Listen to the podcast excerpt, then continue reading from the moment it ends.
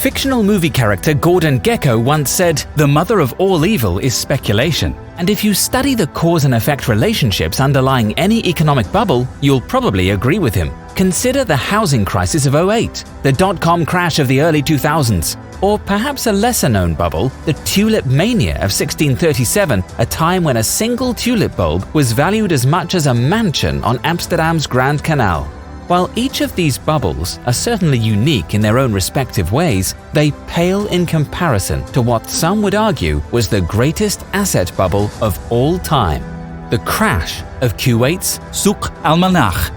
This may come as a surprise, considering Kuwait is geographically 551 times smaller than the United States, with 153 times fewer citizens in 1982, which begs the question how did this tiny Middle Eastern country once hold the title of the world's third largest stock market, only trailing America and Japan? Without further delay, let's explore the spectacular rise and fall of Kuwait's quarter trillion dollar bubble, the aftermath of which resulted in the equivalent of $240,000 of debt for every Kuwaiti man, woman, and child. The infamous Souk al Manakh this video was made possible by our sponsor, NordVPN. As a business casual fan, you can save 70% on your NordVPN subscription by using the link in the video description below, or by going to gobc.tv slash NordVPN. And also, be sure to watch the entire video for a special giveaway at the end. On February 22, 1938, Kuwait struck the jackpot of natural resources, oil so much so that they still control over 100 billion barrels. The discovery of black gold set in motion what can only be described as the perfect economic storm, a storm as fascinating as it was devastating. After decades of extracting oil, Kuwait's production output in the 60s began to exponentially accelerate, leaving many Kuwaitis flushed with cash for the first time an unprecedented phenomenon considering the country's wealth was previously concentrated in the hands of an elite few, such as the royal family or high ranking government officials. The rapid rise in the country's wealth can be attributed to its year over year increased oil production, as well as the unprecedented global rise in the price of oil which quadrupled after Kuwait and other oil producing Arab nations embargoed the US and other countries in 1973 over support for Israel during the Yom Kippur War. The commodity's price was driven even higher after a series of production cuts in the Middle East, lowering supply and increasing demand, thus increasing the price of oil.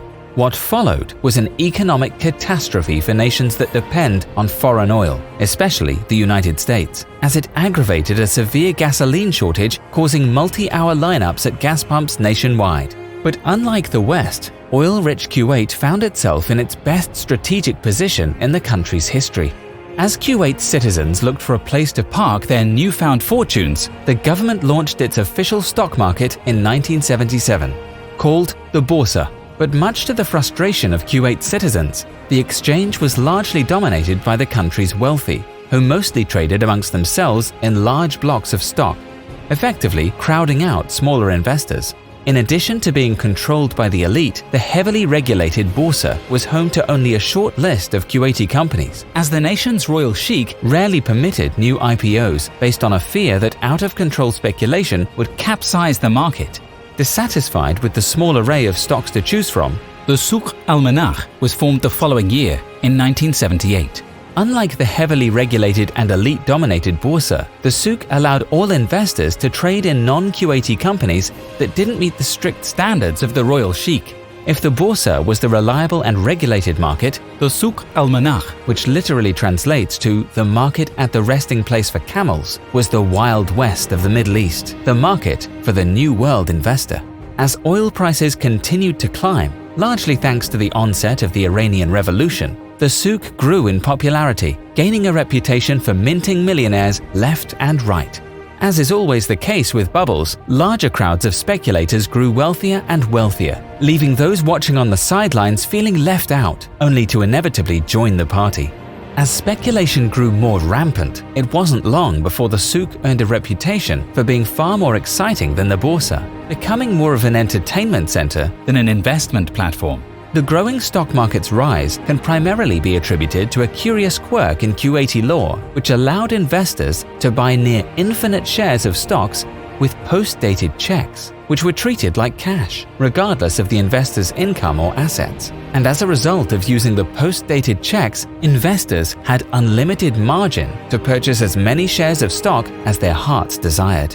The reason for this quirk was due to Kuwaiti culture, which prohibited defaulting on a loan because that would be considered unimaginable, bringing shame on the defaulter's entire family. Despite the entire stock market being built upon a house of post-dated checks, investors weren't worried about losing money.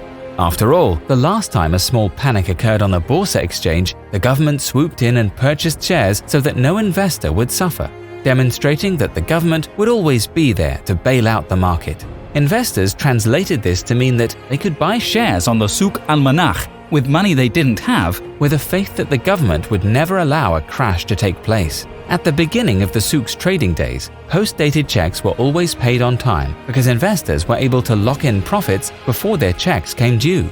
This unhealthy level of investor confidence, mixed with access to unlimited capital, meant that no stock price was considered too high. In one extreme example, a former government employee in his early 20s from Kuwait's passport office borrowed an astonishing $14 billion with his post-dated checks. Of the 54 companies listed on the souk, the average price increase for that first year was 63%. Some stocks doubled in only a month, with others growing 13 to 15 fold within a matter of weeks. One of these high flying stocks was Gulf Medical, a failed hotel turned hospital, which received so much interest from investors that its IPO raised 2,600 times more than the original target requiring 40 schoolteachers just to process the pallets of investment paperwork which arrived by the plane load. Out of this rampant greed came the exact problem that the royal sheik was trying to avoid shell scams masquerading as legitimate companies that did not have any customers or revenues, much less profits. The lure of near instant wealth was so great that even Kuwait's own Minister of Commerce, who was supposed to be in charge of regulating the over the counter market, was enticed to try his luck at the Souk Casino, along with several members of Kuwait's parliament. It's estimated that by the spring of 1982, some 29,000 checks totaling $94 billion were floating in the market when rumors began to spread that most of the companies on the Souk al-Manakh were simply worthless scraps of paper by the summer of 82, with stock prices commonly doubling on an hourly basis, the unofficial Kuwaiti stock market had risen from 5 billion to over 100 billion dollars, making it the third largest equity market on earth. But it was short-lived after one Kuwaiti tried depositing a check early, which bounced. As investor concerns swirled, Kuwait's finance minister made real the fears that the government would not step in, stating speculators should pay for their sins in accordance with Islamic tradition, which, when combined with the risk of defaulting on post-dated checks, triggered instantaneous and widespread panic. Historic data is somewhat murky about what followed next, but it said that trading didn't just slow down, rather, it simply stopped altogether, leaving creditors holding the bag for nearly 30,000 worthless checks totaling 12 figures of debt, or the equivalent of $239,000 for every Kuwaiti man, woman, and child.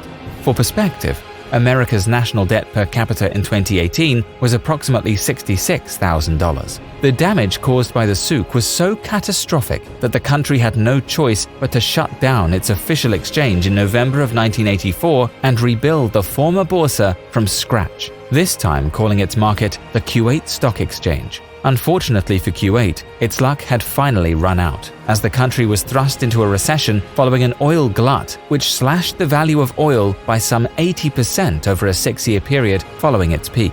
Iraqi forces then invaded the country in August of 1990, further weakening its already damaged economy. The epic story of the Souk al-Manakh meltdown, now four decades old, contains a series of valuable lessons for today's investors, such as the need for pausing and reflecting when valuations are ignored by other investors, or the much needed practice of due diligence, and the necessity of exerting caution during booming times as it can become all too easy to get caught up with the market's hype and the hot stock du jour. But of course, if there's one thing worse than losing money on the stock market, it's getting hacked online. Which brings us to the sponsor of today's video, NordVPN. If you're watching this video on your phone or a computer without a VPN, you're basically inviting hackers to steal your IP address, who can potentially use that data to pin down your exact location. But because you're a business casual fan, you can hide your IP address with NordVPN's technology, which will make it look to hackers as if you're in another country entirely, like Kuwait or wherever else in the world you may wish to appear. So be sure to claim your free month and save 70% on your subscription by using the link in the video description below or by going to gobc.tv slash NordVPN. The link is on screen and in the video description below. And thank you so much for watching. If you enjoyed, please be sure to click the like button and subscribe. After subscribing, be sure to also click the bell icon and then the All option from the drop down menu so you'll be notified of new uploads just like this.